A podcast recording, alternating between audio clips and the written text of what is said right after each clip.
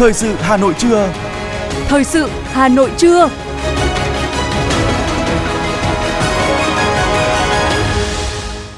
Kính chào quý vị và các bạn. Bây giờ là chương trình thời sự của Đài Phát thanh Truyền hình Hà Nội. Chương trình trưa nay Chủ nhật ngày mùng 3 tháng 12 có những nội dung chính sau đây. Bế mạc Đại hội Công đoàn Việt Nam nhiệm kỳ năm 2023-2028. Việt Nam lần thứ tư được vinh danh là điểm đến di sản hàng đầu thế giới. Hà Nội đề xuất thí điểm hai tuyến đường dành cho xe đạp. Phần tin thế giới có những sự kiện nổi bật, giao tranh tiếp diễn tại Gaza gây quan ngại sâu sắc. Philippines bị động đất có độ lớn 7,5, tuy nhiên không có nguy cơ sóng thần. Sau đây là nội dung chi tiết. Thưa quý vị và các bạn, sáng nay tại Trung tâm Hội nghị Quốc gia, Đại hội 13 Công đoàn Việt Nam tiếp tục ngày làm việc thứ ba phiên bế mạc với nhiều nội dung quan trọng. Đầu giờ sáng, các đại biểu đã nghe tham luận về chủ đề Công đoàn Dệt may Việt Nam với công tác chăm lo, bảo vệ quyền lợi lao động nữ, xây dựng gia đình đoàn viên, người lao động ấm no, hạnh phúc. Phát huy hiệu quả công tác kiểm tra giám sát, góp phần xây dựng tổ chức công đoàn vững mạnh, nghe báo cáo tiếp thu, giải trình vào dự thảo báo cáo của Ban chấp hành Tổng Liên đoàn Lao động Việt Nam khóa 12, trình Đại hội 13 Công đoàn Việt Nam và báo cáo tiếp thu, giải trình điều lệ Công đoàn Việt Nam sửa đổi bổ sung. Cuối giờ làm việc, các đại biểu đã biểu quyết thông qua điều lệ Công đoàn Việt Nam thông qua nghị quyết đại hội. Đặc biệt tại phiên bế mạc sáng nay, Ủy viên Bộ Chính trị, Thường trực Ban Bí thư, trưởng Ban Tổ chức Trung ương Trương Thị Mai đã tới tham dự và chúc mừng Ban chấp hành Tổng Liên đoàn Lao động Việt Nam khóa 13, nhiệm kỳ 2023-2028 với 168 ủy viên. Với tinh thần đổi mới, dân chủ, đoàn kết, phát triển, Đại hội 13 Công đoàn Việt Nam là đại hội chuyển hướng mạnh mẽ về nhiệm vụ trọng tâm hoạt động công đoàn, đột phá trong công tác phát triển đoàn viên, thành lập công đoàn cơ sở, tiếp tục bồi đắp các giá trị văn hóa của tổ chức công đoàn để hướng tới 100 năm công đoàn Việt Nam. Những quyết định của đại hội thể hiện ý chí và nguyện vọng của đội ngũ đoàn viên, công nhân viên chức lao động cả nước, của các cấp công đoàn, góp phần hiện thực hóa khát vọng phát triển đất nước phồn vinh, hạnh phúc. Tối qua tại Hà Nội đã diễn ra chương trình Gala Trái tim cho em. Đây là chương trình nhân đạo do Tập đoàn Công nghiệp Viễn thông Quân đội Việt Theo phối hợp với Quỹ Tấm lòng Việt, Đài truyền hình Việt Nam thực hiện từ năm 2008 là dự án vì cộng đồng được duy trì dài hạn nhất tại Việt Nam. Xúc động khi phát biểu trong chương trình, Phó Thủ tướng Chính phủ Trần Hồng Hà cho biết sẽ góp một tháng lương của mình vào Quỹ Trái tim cho em – Ông thực sự ấn tượng khi biết 1.200 cửa hàng của Viettel trên cả nước trở thành điểm tiếp nhận hồ sơ của các bệnh nhi. Trong thời gian tới, Đảng và Nhà nước sẽ ưu tiên nguồn lực hợp lý để hỗ trợ sàng lọc, chủ động trong việc chăm lo sức khỏe cho trẻ nhỏ.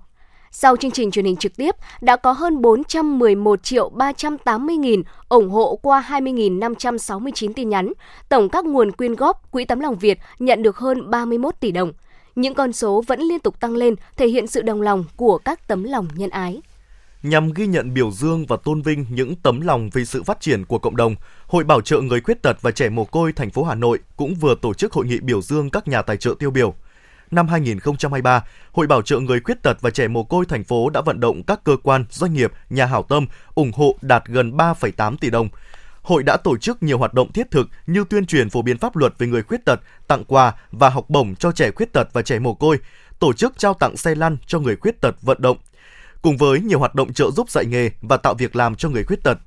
Đồng hành cùng tổ chức hội trong các hoạt động mang lại lợi ích thiết thực cho các đối tượng yếu thế là hàng trăm tổ chức, đơn vị, nhà hảo tâm đã cùng với hội trợ giúp cho hàng nghìn người khuyết tật, trẻ mồ côi vơi bớt khó khăn, có cơ hội làm việc, học tập, tham gia các hoạt động xã hội, sống hòa nhập và tự tin vươn lên khẳng định mình. Tại hội nghị, Hội Bảo trợ người khuyết tật và trẻ mồ côi thành phố trân trọng ghi nhận và tri ân các nhà tài trợ, tặng bằng khen cho 3 tập thể và 7 cá nhân tiêu biểu. Nhân dịp này, hội cũng trao tặng 10 xuất quà cho người khuyết tật có hoàn cảnh đặc biệt khó khăn.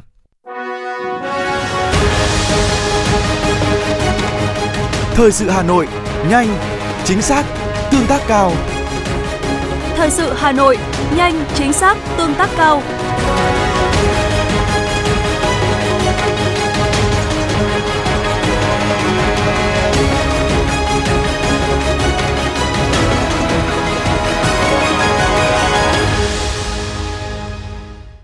Chương trình thời sự xin được tiếp tục với những thông tin kinh tế.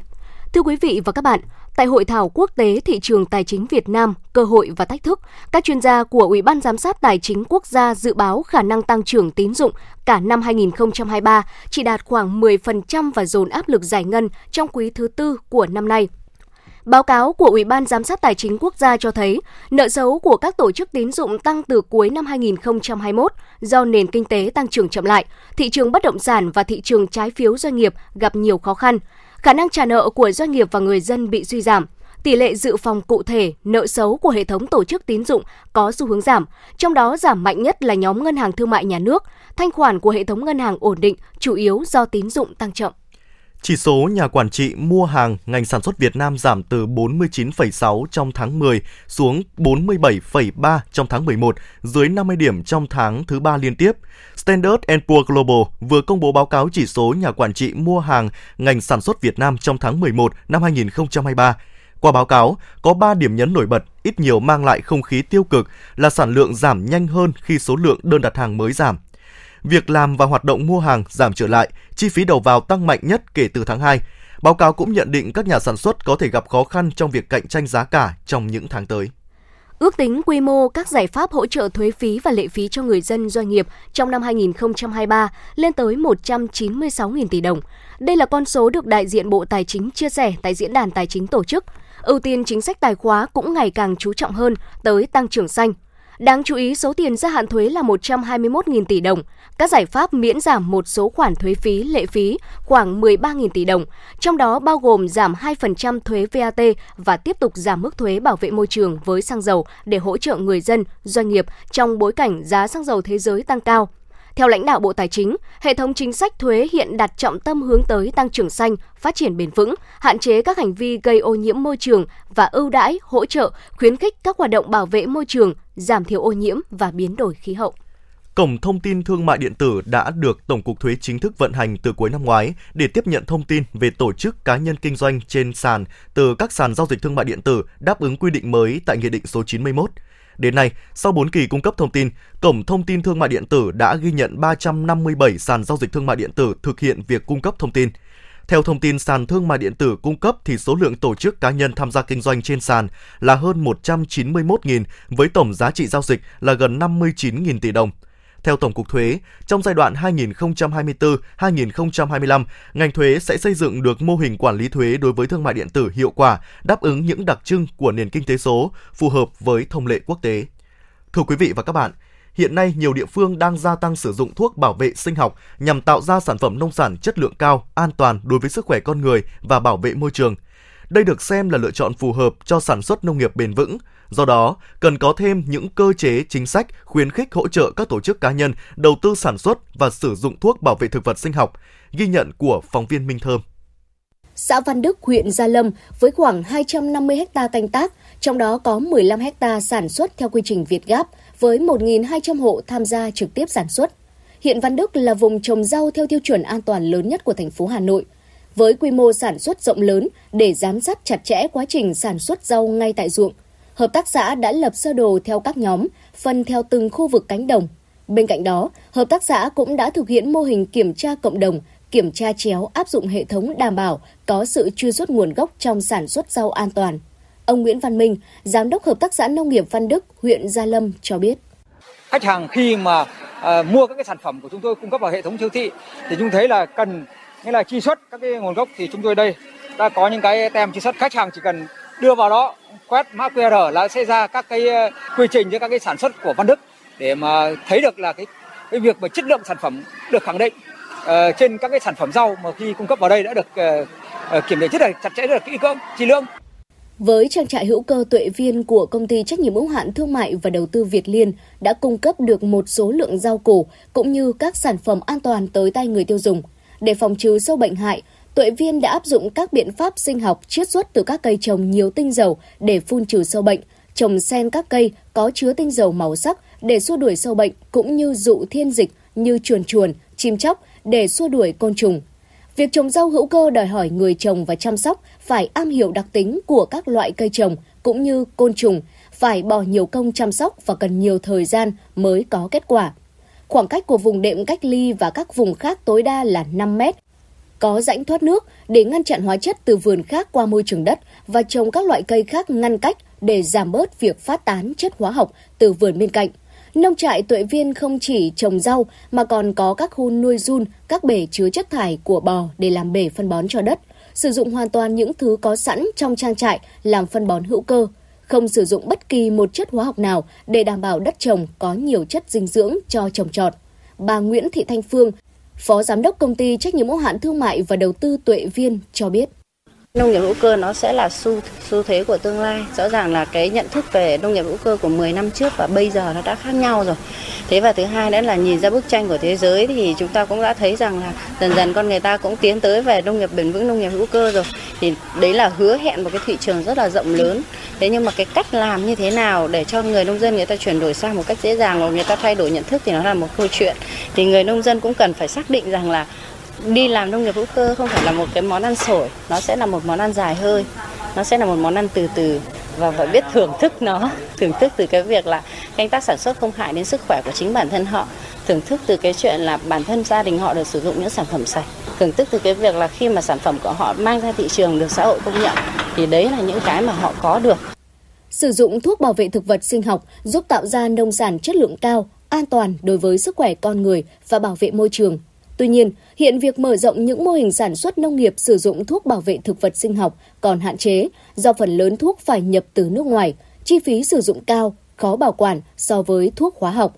Ngoài ra, nhận thức của người dân về vai trò của thuốc bảo vệ thực vật sinh học, hiểu biết về cách sử dụng để đạt hiệu quả cao còn hạn chế. Nhằm nhân rộng mô hình sử dụng thuốc bảo vệ thực vật sinh học, Phó Giám đốc Sở Nông nghiệp và Phát triển Nông thôn Hà Nội Nguyễn Mạnh Phương cho biết – Sở đã và đang chỉ đạo trạm trồng trọt và bảo vệ thực vật địa phương tăng cường tuyên truyền, chú trọng nội dung về đặc tính, lợi ích của thuốc bảo vệ thực vật sinh học, thảo mộc để nông dân hiểu, tích cực sử dụng các chủng loại thuốc bảo vệ thực vật theo hướng an toàn, tạo ra sản phẩm nông nghiệp, bảo đảm chất lượng, đủ điều kiện xuất khẩu. Mặt khác, ngành nông nghiệp hỗ trợ các địa phương triển khai thí điểm những mô hình sản xuất sử dụng thuốc bảo vệ thực vật sinh học để nhân rộng diện tích sản xuất nông sản an toàn, thực hiện liên kết sản xuất với doanh nghiệp, đưa sản phẩm vào các kênh phân phối hiện đại.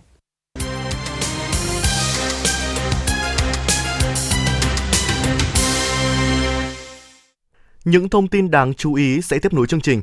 Hôm nay Đại học Bách khoa Hà Nội khởi động kỳ thi đánh giá tư duy 2024 bằng đợt đầu tiên với hơn 2.800 thí sinh dự thi. Vào 20 giờ tối nay, chương trình giao lưu trực tuyến giữa Đại học Bách khoa Hà Nội và các thầy cô giáo bậc trung học phổ thông sẽ trao đổi về bài thi đánh giá tư duy năm nay với những thay đổi trong cách ôn tập giúp học sinh có thể vận dụng linh hoạt kiến thức vào bài thi để có kết quả như mong đợi. Thưa quý vị, tinh hoa là nghề Việt qua góc nhìn thiết kế nội thất là chủ đề của trưng bày chuyên đề do Bảo tàng Hà Nội phối hợp với Diễn đàn Sinh viên Nội thất Việt Nam tổ chức. Trưng bày tinh hoa là nghề Việt qua góc nhìn thiết kế nội thất đương đại nhằm tôn vinh làng nghề thủ công truyền thống của Hà Nội, kết nối du lịch thương mại, đẩy mạnh các hoạt động thiết kế sáng tạo. Trưng bày tập trung giới thiệu về 10 làng nghề tiêu biểu của Hà Nội – Trưng bày được thể hiện thông qua góc nhìn thiết kế sáng tạo của nhóm sinh viên đến từ 9 trường đại học của Việt Nam và một trường của Thái Lan. Bảo tàng Hà Nội được lựa chọn là trụ sở của Trung tâm Điều phối Không gian Sáng tạo Hà Nội với mục tiêu đặt ra là kết nối các hoạt động sáng tạo. Hiện nay Hà Nội đang đứng đầu cả nước về số lượng làng nghề thủ công truyền thống và nghệ nhân, thợ giỏi được vinh danh. Đây là nguồn đề tài vô tận, khơi gợi cảm hứng sáng tạo của sinh viên chuyên ngành thiết kế nội thất. 60 tác phẩm trong bộ ảnh Ơi cuộc sống mến thương đang được giới thiệu trong triển lãm ngoài trời tại Trung tâm Thông tin Văn hóa Hồ Gươm số 2 Lê Thái Tổ. Mỗi tác phẩm là một khoảnh khắc đẹp về cuộc sống thiên nhiên, đất nước và con người Việt Nam. Đó là cuộc sống đầy màu sắc và âm thanh trên khắp các nẻo đường đất Việt. Biết bao yêu thương, tình yêu cuộc sống đã được các nhiếp ảnh gia gửi gắm vào từng khuôn hình. Tham quan triển lãm, công chúng trong và ngoài nước có thể cảm nhận được nhịp sống sôi động, phong cảnh tươi đẹp và con người Việt Nam thân thiện. Đây cũng là dịp để quảng bá tiềm năng, sức hấp dẫn của du lịch Việt Nam, nâng cao ý thức bảo vệ di sản văn hóa và thiên nhiên của cộng đồng, tạo động lực thu hút mạnh mẽ các nguồn lực phát triển du lịch, nâng cao vị thế hình ảnh đất nước con người Việt Nam. Việt Nam lần thứ tư được vinh danh là điểm đến di sản hàng đầu thế giới tại Giải thưởng Du lịch Thế giới tại Dubai. Danh hiệu điểm đến di sản hàng đầu thế giới một lần nữa khẳng định tiềm năng và sức hút hàng đầu về tài nguyên thiên nhiên cũng như giá trị di sản văn hóa lâu đời của Việt Nam. Bên cạnh đó, các địa phương cũng được trao các giải thưởng phụ như Hà Nội là điểm đến du lịch thành phố hàng đầu thế giới năm 2023, đảo Ngọc Phú Quốc là điểm đến biển đảo thiên nhiên hàng đầu thế giới năm 2023. Viên Ngọc Xanh ở Tây Bắc Mộc Châu là điểm đến thiên nhiên địa phương hàng đầu thế giới năm 2023. Hà Nam là điểm đến văn hóa địa phương hàng đầu thế giới năm 2023 và Tam Đảo là điểm đến thị trấn hàng đầu thế giới năm 2023. Ẩm thực Việt Nam năm qua đã xuất hiện trên nhiều các tờ báo nước ngoài và bảng xếp hạng quốc tế. Mới đây nhất, trên bản đồ ẩm thực thế giới Taste Atlas vừa công bố top 95 nền ẩm thực hấp dẫn nhất thế giới và Việt Nam của chúng ta xếp thứ 20. Đây là một tín hiệu cho thấy ẩm thực Việt Nam đã và đang khẳng định được dấu ấn trong lòng khách du lịch và bạn bè quốc tế. Người dùng chấm điểm ẩm thực Việt Nam đạt 4,31 trên thang 5 điểm, trong đó những đặc sản được đánh giá cao nhất là nước mắm Phú Quốc, thanh long Phan Thiết, bánh mì heo quay – Năm qua, CNN đã xếp hạng phở vào top món ăn có nước ngon nhất thế giới. Bánh bột lọc là món ăn nên thử khi đến Việt Nam và bánh mì nằm trong top món bánh kẹp hấp dẫn nhất hành tinh. Tất cả góp phần xây dựng hình ảnh du lịch Việt Nam trên bản đồ du lịch thế giới. Sở Giao thông Vận tải Hà Nội vừa đề xuất tổ chức hai tuyến đường dành cho xe đạp ở dọc sông Tô Lịch và quanh công viên Hòa Bình, đường Hoàng Minh Thảo. Theo đó, tuyến đường dọc sông Tô Lịch từ ngã tư sở quận Đống Đa đi quận Cầu Giấy dài 2,3 km, rộng 4 m, dự kiến được cải tạo thành làn đường dành cho xe đạp đi hai chiều rộng 3 m, 1 m còn lại sẽ dành cho người đi bộ. Sở Giao thông Vận tải Hà Nội đánh giá đây là tuyến đường có khả năng kết nối với ga Láng, đường sắt trên cao Cát Linh Hà Đông và ga số 8 của tuyến Metro Nhổn, ga Hà Nội. Tuyến đường cũng sẽ tạo kết nối với các tuyến xe buýt trên đường Láng thông qua 6 trạm chờ. Các đơn vị liên quan sẽ bổ sung 6 trạm xe đạp công cộng dọc tuyến. Tuyến thí điểm thứ hai là đường xung quanh công viên Hòa Bình và đường Hoàng Minh Thảo, quận Bắc Từ Liêm. Để xây dựng làn đường riêng cho xe đạp tại khu vực công viên Hòa Bình, Sở này cho biết cần sửa chữa vỉa hè, tạo đường ưu tiên cho xe đi hai chiều trên hè, rộng 3 mét. Kinh phí thí điểm hai tuyến đường trên gần 10 tỷ đồng từ ngân sách nhà nước. Tin từ Sở Giao thông Vận tải Hà Nội, cơ quan này vừa quyết định thu hồi giấy phép kinh doanh vận tải bằng xe ô tô đối với 6 đơn vị vận tải kinh doanh. Theo Sở Giao thông Vận tải Hà Nội, lý do thu hồi là các đơn vị vận tải đã không kinh doanh vận tải trong thời hạn 6 tháng kể từ ngày được cấp giấy phép kinh doanh. Ngoài việc phải nộp lại phù hiệu trong vòng 7 ngày, Sở Giao thông Vận tải Hà Nội yêu cầu 6 đơn vị phải dừng ngay việc kinh doanh vận tải hành khách bằng xe buýt, vận tải khách du lịch bằng xe ô tô, đồng thời giao thanh tra sở phối hợp với phòng quản lý vận tải tổ chức kiểm tra, giám sát, phối hợp với các sở ngành, lực lượng chức năng trên địa bàn thành phố xử lý nghiêm nếu đơn vị không chấp hành quyết định thu hồi giấy phép kinh doanh.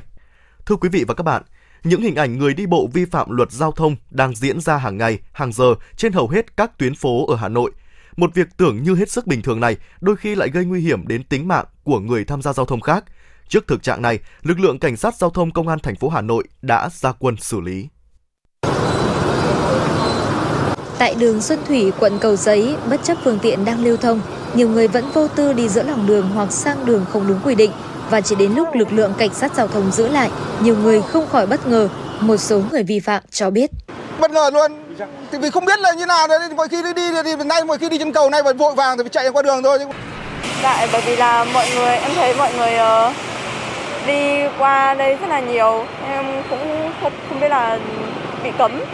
Uh, đây là lần đầu tiên mà em bị xử phạt vì uh, đi qua đường không đúng quy định trong khi đó, hàng loạt trường hợp khác lại có lý do biện hộ cho những vi phạm của mình. Tuy là nguy hiểm nhưng mà đường sang thì nó ngắn gọn đấy, nó ngắn hơn đấy.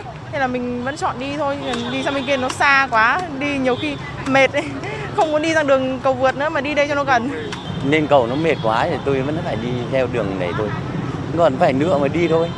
Theo quy định tại điểm A khoản 1 điều 9 Nghị định 100 năm 2019 NDCP, người đi bộ không đi đúng phần đường quy định, vượt qua giải phân cách, đi qua đường không đúng nơi quy định hoặc không đảm bảo an toàn sẽ bị xử phạt từ 60.000 đồng đến 100.000 đồng. Theo Phòng Cảnh sát Giao thông Công an thành phố Hà Nội, thời gian qua ghi nhận hiện tượng người dân tùy tiện đi bộ qua đường tại nhiều khu vực nội thành, đặc biệt là tại quận Cầu Giấy, nơi tập trung nhiều trường đại học cao đẳng, gây nguy hiểm cho người tham gia giao thông. Do đó, đơn vị đã giao đội Cảnh sát Giao thông số 6 ra quân xử lý nghiêm, chấm dứt tình trạng trên. Thiếu tá Lê Văn Đông, cán bộ đội Cảnh sát Giao thông số 6, Công an thành phố Hà Nội cho biết. Đối với những người tham gia giao thông đi bộ sang đường không đúng nơi quy định, thì à, đội cảnh sát giao thông số 6 đã tổ chức các cái buổi tuyên truyền và dán các cái áp phích ở các cái khu vực mà à, mọi người thường xuyên sang đường không đúng nơi quy định. Thì, à, thực ra thì có một số bộ phận người dân tham gia giao thông đi bộ là chưa tốt. Thì ờ, với những ờ, cái, cái trường hợp như thế này thì đội cảnh sát giao thông số 6 đã à, tuyên truyền vừa hình thức tuyên truyền vừa à, xử lý à, để à, đến mọi người dân để mọi người dân à, và khuyến cáo mọi người đi bộ sang đường đúng nơi quy định để đảm bảo an toàn giao thông. Trên thế giới có nhiều nước xử phạt rất nặng đối với hành vi đi bộ vi phạm pháp luật. Ở Singapore, luật xử lý người đi bộ vi phạm có hiệu lực từ tháng 7 năm 2024. Đây được coi là hành vi nguy hiểm cho các phương tiện lưu thông trên đường. Trong số các hành vi vi phạm có vượt qua ngã tư mà không chờ đèn tín hiệu hoặc sang đường ở khu vực cấm. Còn ở Mỹ, người đi bộ vi phạm được coi là một loại tội trạng nhưng ở mức độ nhẹ. Hình thức chủ yếu là phạt tiền và số tiền phạt ở mỗi bang cũng khác nhau. Ở một số bang người đi bộ không tuân thủ đèn tín hiệu giao thông thì áp dụng hình phạt như một ô tô vượt đèn đỏ. Còn tại Việt Nam, quyết định xử phạt người đi bộ vi phạm luật giao thông đường bộ đã có hiệu lực từ năm 2016. Tuy nhiên, thời gian qua, việc xử lý người đi bộ của các cơ quan chức năng rất hạn chế. Với đợt gia quân lần này, cơ quan chức năng hy vọng sẽ góp một phần tích cực trong công tác đảm bảo trật tự an toàn giao thông và tạo thói quen chấp hành pháp luật. Vâng thưa quý vị, việc đi bộ tưởng chừng như là cách thức di chuyển đơn giản, dễ dàng nhất mà bất kỳ một người bình thường nào cũng có thể làm được. Thế nhưng trên thực tế có rất nhiều người đi bộ, đặc biệt là người lớn vi phạm luật giao thông. Vậy làm thế nào để người dân tuân thủ luật giao thông ngay cả khi đi bộ?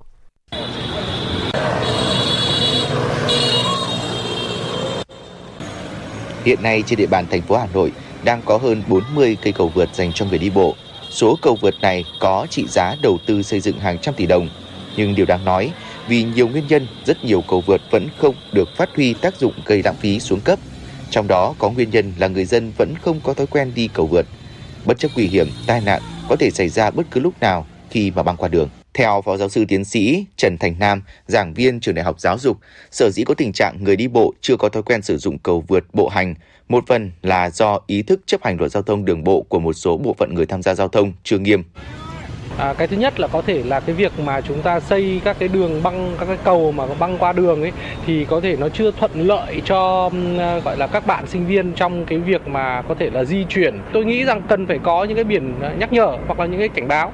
Nếu mà ví dụ như là những cái nút giao thông đấy lại ở trước cái trường đại học thì trường đại học cũng cần phải có một số các cái trách nhiệm trong cái việc là tuyên truyền hoặc là thậm chí phải có những hoạt động của đoàn thanh niên để hỗ trợ và giúp cho các bạn ấy sẽ phải là tuân thủ một số những quy định vì cũng cũng đã có những cái vụ việc mà tai nạn giao thông à, đáng tiếc đã xảy ra do cái việc là không tuân thủ luật giao thông rồi. Theo thống kê của Ủy ban An toàn Giao thông Quốc gia, hàng năm ở nước ta có hơn 14% số người đi bộ bị thiệt mạng trong tổng số người tử vong do tai nạn giao thông đường bộ nói chung. Tình trạng tai nạn giao thông liên quan đến người đi bộ có chiều hướng gia tăng hiện đang là vấn đề đáng báo động đối với những người công tác đảm bảo trật tự an toàn giao thông. Đại úy Đặng Hoàng Anh, Phòng Cảnh sát Giao thông Công an thành phố Hà Nội cho biết. Tình trạng học sinh, sinh viên cũng như là một số người tham gia giao thông thường có hành vi vi phạm là sang đường không đúng nơi quy định.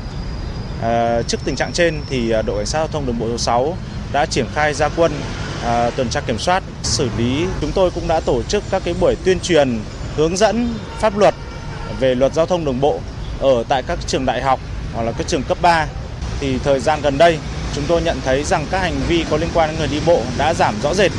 À, người à, đi bộ, học sinh, sinh viên đã biết là phải đi bộ qua những nơi dành cho người đi bộ cũng như là sử dụng các cái cầu vượt đi bộ để sang bên đường. Thực tế, việc sang đường bừa bãi của người đi bộ tưởng chừng chỉ là một hành động nhỏ, vô hại, nhưng nó là nguyên nhân của nhiều vụ tai nạn giao thông thương tâm, làm cản trở người và các phương tiện tham gia giao thông khác. Vì vậy, để đảm bảo an toàn giao thông cho người đi bộ nói riêng và người tham gia giao thông nói chung, cùng với công tác cải tiến hạ tầng giao thông, cần đẩy mạnh công tác tuyên truyền giáo dục nhằm nâng cao ý thức chấp hành pháp luật an toàn giao thông của người đi bộ. Bên cạnh đó, cần chấm dứt tình trạng phương tiện quán nước lấn chiếm lòng đường về hè, không để người dân sử dụng khu vực dành cho người đi bộ để kinh doanh, buôn bán, chỉnh trang lại hệ thống đèn tín hiệu, biển báo và kẻ đường. Văn hóa giao thông cần được thể hiện ở mọi nơi, mọi lúc dưới nhiều hình thức, trong suy nghĩ, nhận thức, từ những người đi xe ô tô, xe máy và ngay cả đi bộ. Ứng xử văn hóa trong giao thông sẽ góp phần tạo thêm hình ảnh đẹp cho đường phố, xây dựng đô thị văn minh, trật tự an toàn, cùng nền nếp và lối sống văn hóa của cộng đồng dân cư.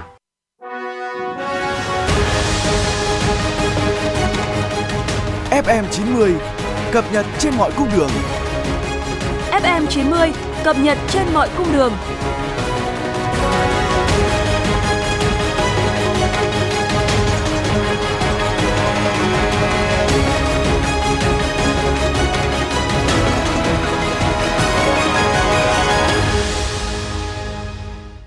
Quý vị và các bạn đang nghe chương trình thời sự của Đài Phát thanh và Truyền hình Hà Nội. Phần tin thế giới sẽ tiếp nối chương trình. Thưa quý vị, Giám đốc Ủy ban Chữ thập đỏ quốc tế ông Robert Madini đã đưa ra nhận định tình hình tại Gaza đang rất căng thẳng khi Israel nối lại các cuộc không kích và pháo kích vào khu vực này sau khi lệnh ngừng bắn tạm thời với Hamas hết hiệu lực. Quân đội Israel cho biết họ đã tấn công hàng trăm mục tiêu và tiêu diệt một số lượng không xác định các tay súng Hamas kể từ khi nối lại cuộc tấn công vào Gaza, khiến hàng trăm người Palestine đã thiệt mạng kể từ khi lệnh ngừng bắn kết thúc. Tổng thống Nga Vladimir Putin đã ký sắc lệnh tăng quân số thêm 15% trong bối cảnh cả Ukraine và Nga đều đang tìm cách giành lại vị thế và bổ sung lực lượng của mình trong cuộc xung đột, nơi tiền tuyến hầu như không có suy chuyển trong những tháng gần đây. Theo đó, số lượng binh sĩ tại ngũ sẽ tăng thêm khoảng 170.000 quân nhân và đây sẽ là phản ứng mà Nga cho rằng để đáp lại hoạt động của Tổ chức Hiệp ước Bắc Đại Tây Dương NATO. Tại hội nghị COP28, Tổng thống Pháp Emmanuel Macron đã kêu gọi các quốc gia phát triển G7 cần dừng sử dụng than đá trước năm 2030 để đảm bảo đạt được các mục tiêu khí hậu từ Hội nghị khí hậu trái đất tại Paris năm 2015.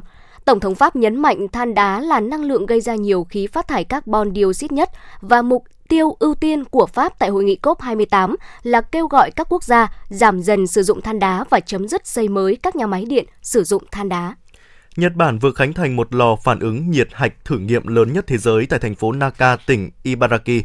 Trước đó, với thiết bị này, Nhật Bản cũng đã lần đầu tiên chế tạo thành công plasma, trạng thái vật chất đóng vai trò quan trọng trong nghiên cứu phản ứng nhiệt hạch hay phản ứng tổng hợp hạt nhân.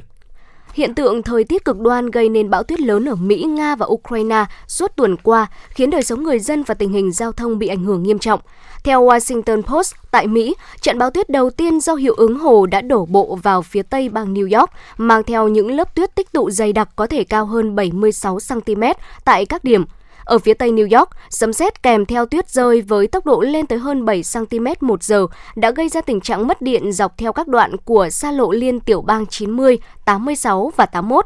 Nhiều vụ tai nạn liên quan đến tuyết đã được báo cáo. Tình trạng thời tiết tương tự cũng đã gây nên những cơn bão tuyết đến tận vùng Trung Đại Tây Dương, làm giảm tầm nhìn đột ngột ở Tây Virginia và Tây Maryland. Một số cơn lốc thậm chí còn lan tới tận bờ biển.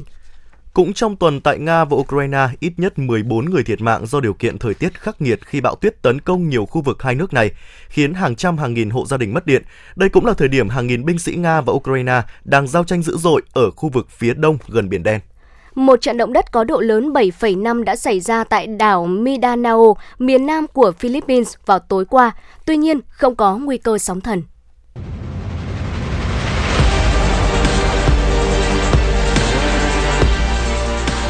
Bản tin thể thao. Bản tin thể thao.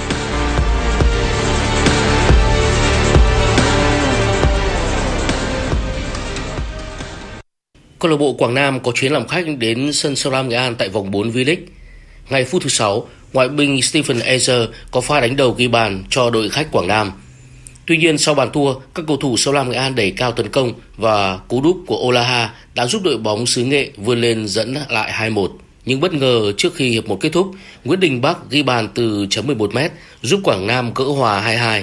Sang hiệp 2, Ola hoàn tất cú hat-trick nâng tỷ số lên 3-2 và sau đó Sĩ Mạnh cũng tỏa sáng với siêu phẩm đưa chủ nhà dẫn 4-2. Dù vậy ở những phút còn lại, Yago rút ngắn cách biệt xuống còn 3-4 rồi chính Ezer lập cú đúp cho riêng mình. Quân bình tỷ số trận đấu giữa Sông Lam An và Quảng Nam 4 đều đúng vào phút 90. Kết quả này khiến Soram Nghệ An chỉ có được 3 điểm sau 4 vòng đấu và đứng thứ 9 trên bảng xếp hạng, trong khi Quảng Nam vẫn dậm chân ở vị trí thứ 13. Diễn biến ở một trận đấu cùng giờ, câu lạc bộ Khánh Hòa chơi trên sân nhà tiếp đón Thanh Hóa. Hiệp 1 chứng kiến chân sút đôi bên lần lượt bỏ lỡ cơ hội và hai đội bước vào giờ nghỉ với kết quả hòa 0-0. Sang hiệp 2, đội khách Thanh Hóa chơi tấn công sắc nét và có được bàn thắng nhờ công của Antonio và Di Mario để giành thắng lợi 2-0 sau 90 phút thi đấu. Kết quả này giúp đội bóng xứ Thanh đã có 8 điểm sau 4 trận và tạm xếp ngôi nhì bảng, chỉ kém đội đứng đầu Nam Định 1 điểm. Trong khi đó thất bại này khiến Khánh Hòa chỉ có 3 điểm sau 4 vòng và ở vị trí thứ 11 trên bảng xếp hạng. Câu lạc bộ Manchester United có chuyến lợi hành quân đến sân Newcastle trong khuôn khổ vòng thứ 14 giải Ngoại hạng Anh. Quỷ đỏ tiếp tục cho thấy sự sa sút phong độ khi bị ép sân trong suốt quãng thời gian hiệp 1. Chỉ may mắn khi mảnh lưới của thủ thành Onana chưa bị rung lên. Tuy nhiên, chỉ sau 10 phút bóng lăn trong hiệp 2, đội chủ nhà Newcastle đã tìm được đường vào khung thành đối phương. Gordon là người ghi bàn mở tỷ số trận đấu. Có thời gian sau đó, Manchester United vẫn liên tục chịu áp lực tấn công từ phía đội chủ nhà, nhưng may mắn không đón nhận thêm bàn thua.